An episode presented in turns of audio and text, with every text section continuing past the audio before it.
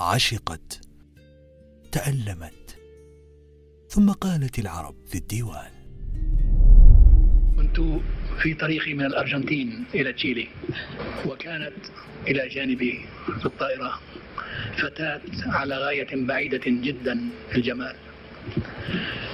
تحدثت إليها وتحدثت إلي. فشعرت أنها على مستوى رفيع جدا أيضا في الأدب. فأعجبت بها كل الإعجاب. فسألتها من تكونين أيتها الآنسة الجميلة؟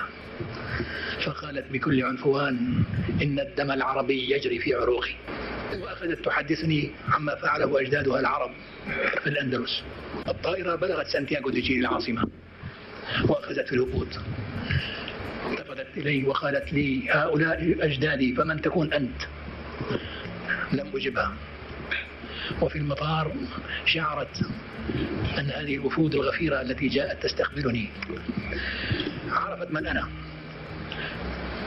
في تلك الليلة كتبت قصيدتي وقلت وثبت عن الطائرة تستقرب النجم مجالا وتهادت تسحب الزيل اغتيالا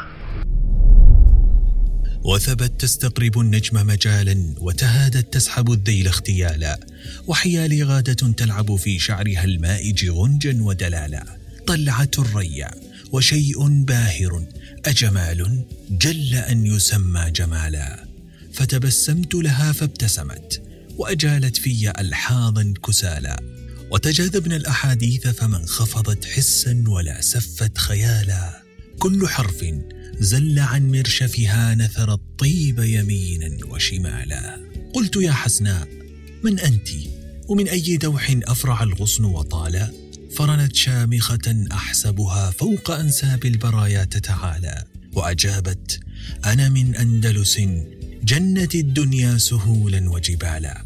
وجدودي ألمح الدهر على ذكرهم يطوي جناحيه جلالا. بوركت صحراؤهم كم زخرت بالمروءات ريحا ورمالا. حملوا الشرق سناء وسنا وتخطوا ملعب الغرب نضالا. فنمى المجد على آثارهم وتحدى بعدما زالوا الزوالا.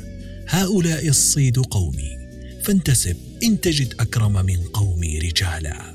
أطرق الطرف وغامت أعيني برؤاها وتجاهلت السؤالا.